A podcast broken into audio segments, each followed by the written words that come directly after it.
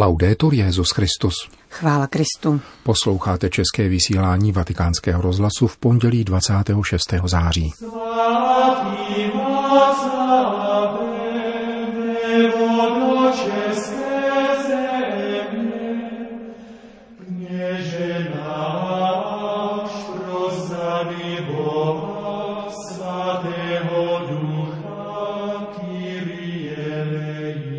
Papež přijal příslušníky vatikánského inspektorátu italské policie. Naší nadějí není neurčité světlo, ale Kristus, říká v rozhovoru pro náš rozhlas kardinál Angelo Baňásko, předseda Rady evropských biskupských konferencí. Kardinál Michael Černy sloužil mši svatou pro českou komunitu v Římě u svatováclavského oltáře ve vatikánské bazilice. Pořadem provázejí a příjemný poslech přejí Milan Glázer a Johana Bronková.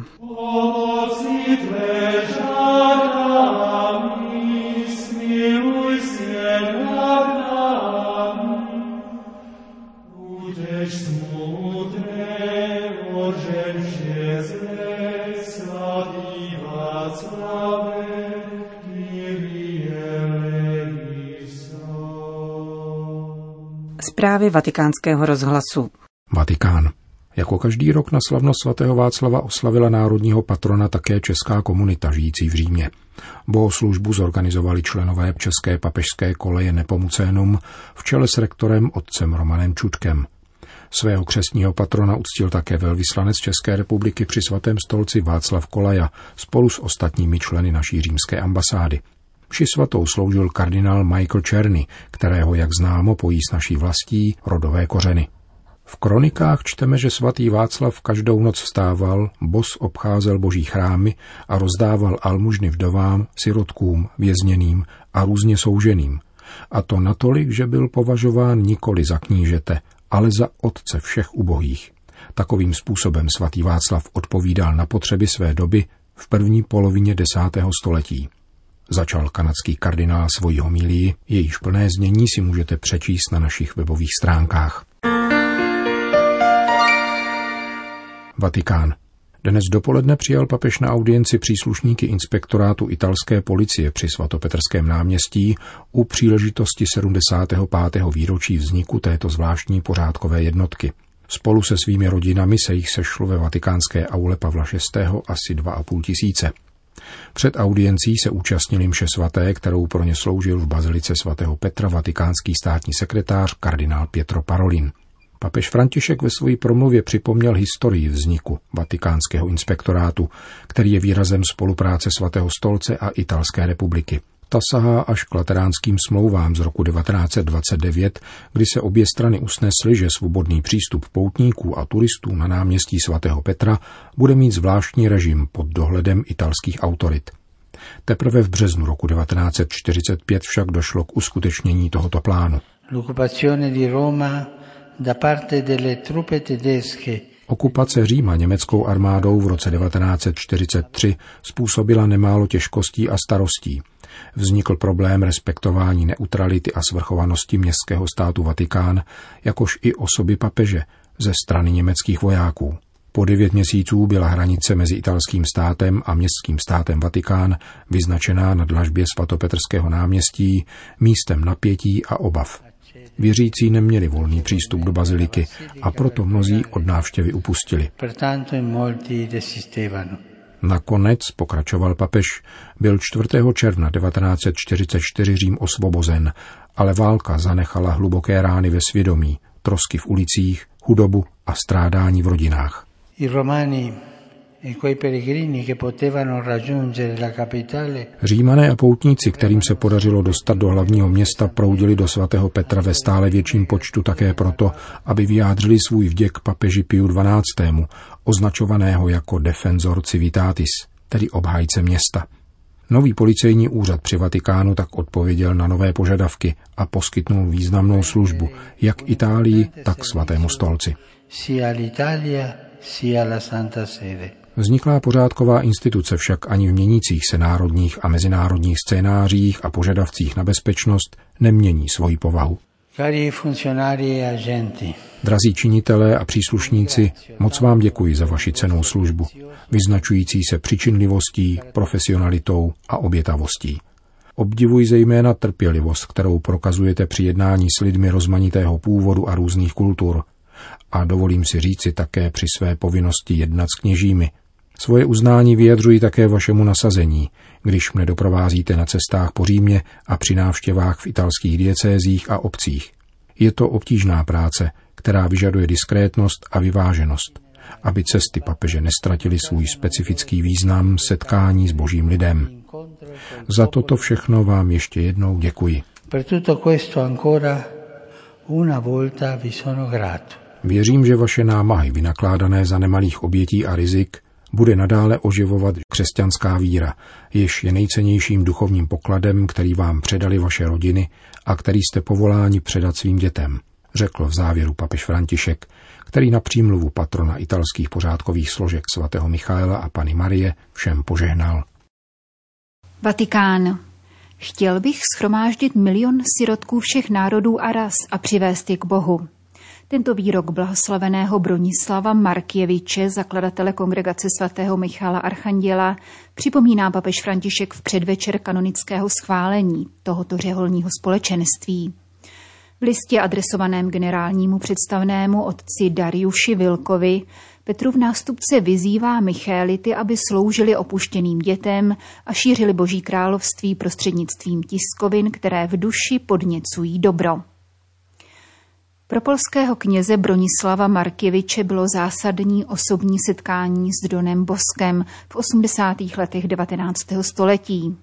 V Turíně vstoupil do salesiánské kongregace a do rukou jejího zakladatele složil věčné sliby – do Polska se poté vrátil jako první Salesián a ačkoliv jeho představení zamítli založení nového řeholního domu, působil jako diecézní kněz, věnoval si práci s chudými a opuštěnými dětmi a získával pro ní další stoupence.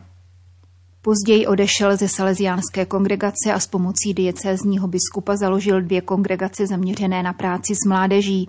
Jejich patronem je svatý archanděl Michal. Zemřel krátce před oficiálním uznáním mužské větve 29. září 1921 tehdejším krakovským arcibiskupem kardinálem Adamem Stefanem Sapiehou. Za sto let existence se kongregace kromě Polska rozšířila v jiných evropských zemích, Africe, Jižní a Severní Americe. Papež v listě oceňuje nejvyšší svědectví jejich dvou členů, otců Bladžinského a Něrychlevského, mučedníků nacismu, kteří byli beatifikováni ještě před zakladatelem kongregace. Petrův nástupce v listě Michalitům poukazuje zejména na vzdělávací poslání této kongregace, na výsost aktuální v dnešní době, kdy společnost dostatečně nezajišťuje lidskou a křesťanskou výchovu a znevýhodněné děti a mládež spíše odepisuje.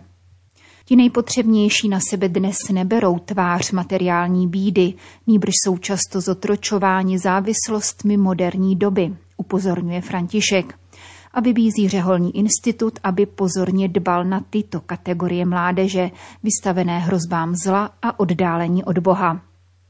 Dalším důležitým polem apoštolátu i nadále zůstává tištěné slovo, podotýká římský biskup. Nakladatelství Michalineum a jeho dvě periodika jsou ceným nástrojem sociální komunikace a pokud se obohatí o moderní technologie, mohou oslovit mnoho lidí a přinášet ovoce dobra v jejich mysli a svědomí, píše svatý otec. Dnešní doba si žádá zasvěcených služebníků, kteří dokáží zachytit nouzy nejposlednějších a nebojí se naplňovat charisma svých institutů v moderních polních nemocnicích, pokračuje František. V případě polské kongregace má tato nová věrnost charizmatu zahrnovat slova, která po celé století osvětlovala její pouť, a sice vítězné zvolání svatého Michála, kdo je jako Bůh, již nás chrání před sobectvím, a zásadu umírněnost a práce, která napomáhá uskutečňování původního charizmatu. Přál bych si, aby vaše řeholní rodina nadále pokračovala v šíření apoštolátu svatého archanděla Michála, mocného vítěze nad zlými mocnostmi a spatřovala v tom veliké dílo milosrdenství pro duši i pro tělo. Uzavírá Petrův nástupce list kongregaci Michalitů. Naší nadějí není nějaké neurčité světlo, ale Kristus, říká v rozhovoru pro vatikánský rozhlas kardinál Angelo Baňásko, předseda Rady Evropských biskupských konferencí. Její zasedání mělo v sobotu končit v Praze, ale nakonec probíhalo pouze digitálně. 35 předsedů národních biskupských konferencí se prostřednictvím videokonference zamýšleli nad situací v Evropě po pandemii. Hovoří kardinál Baňásko.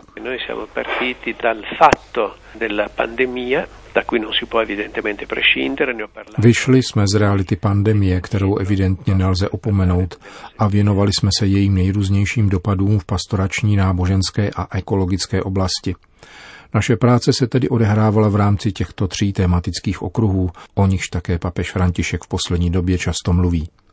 V závěrečném poselství, které jsme jako plenární zasedání schválili, mluvíme o důvěře, naději a o světle, které ovšem není nějakým neurčitým světlem. Pro nás křesťany je nadějí Kristus. On je zdrojem naší naděje, síly a odvahy. Konstatovali jsme ale také antropologické základy této důvěry, založené v lidském srdci, které v každé době cítí, že osamocenost, izolovanost, odtažitost od druhého není jeho domovem. Není možné žít ve světě, kde si lidé navzájem nemohou důvěřovat a kde se žije v podezřívání. To je věc stojící v protikladu k charakteru lidského srdce, které je místem, odkud vychází důvěra a tedy Kristus, který je pro křesťany zdrojem absolutní důvěry, jež se stalo tělem a konkrétní tváří, zároveň nachází připravenou půdu v srdci každého člověka.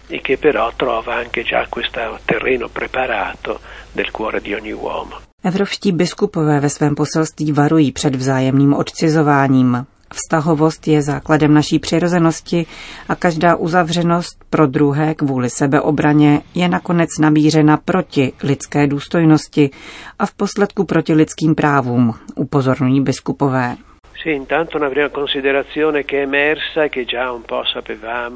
I z předchozích konzultací zřetelně vyšlo najevo, že všechny země našeho kontinentu prožívají to též.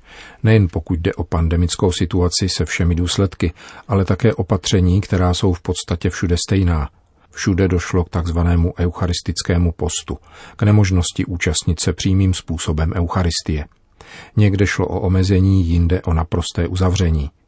Na druhou stranu je tu svědectví mnoha lidí, pořádkových služeb, zdravotníků, kněží, řeholníků a dobrovolníků, kteří zůstali na svých místech a plnili svou roli, samozřejmě v rámci norem stanovených kompetentními autoritami a jejich činnost se znásobila ve srovnání s obvyklou situací a vytvořili skutečně obdivuhodnou síť solidarity a charity, což si zaslouží náš obdiv a vděčnost. Merita tutta la nostra ammirazione e gratitudine. Podle kardinála Baňáska však lze zahlédnout určité impulzy o změně kurzu také na úrovni Evropské unie. Mm,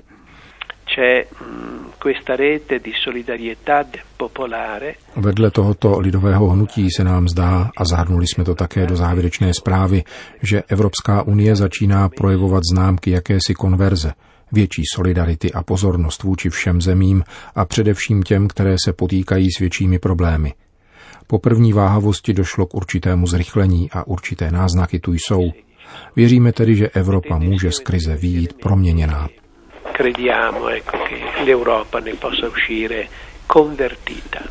Říká kardinál Angelo Baňásko, předseda Rady Evropských biskupských konferencí. Anděle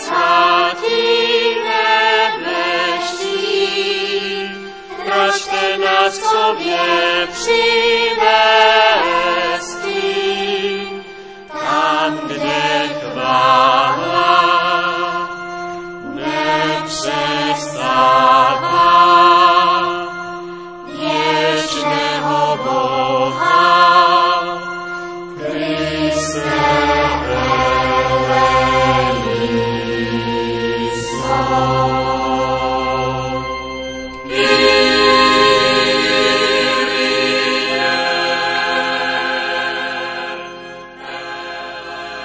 Končíme české vysílání vatikánského rozhlasu. Chvála Kristu. Laudetur Jezus Christus.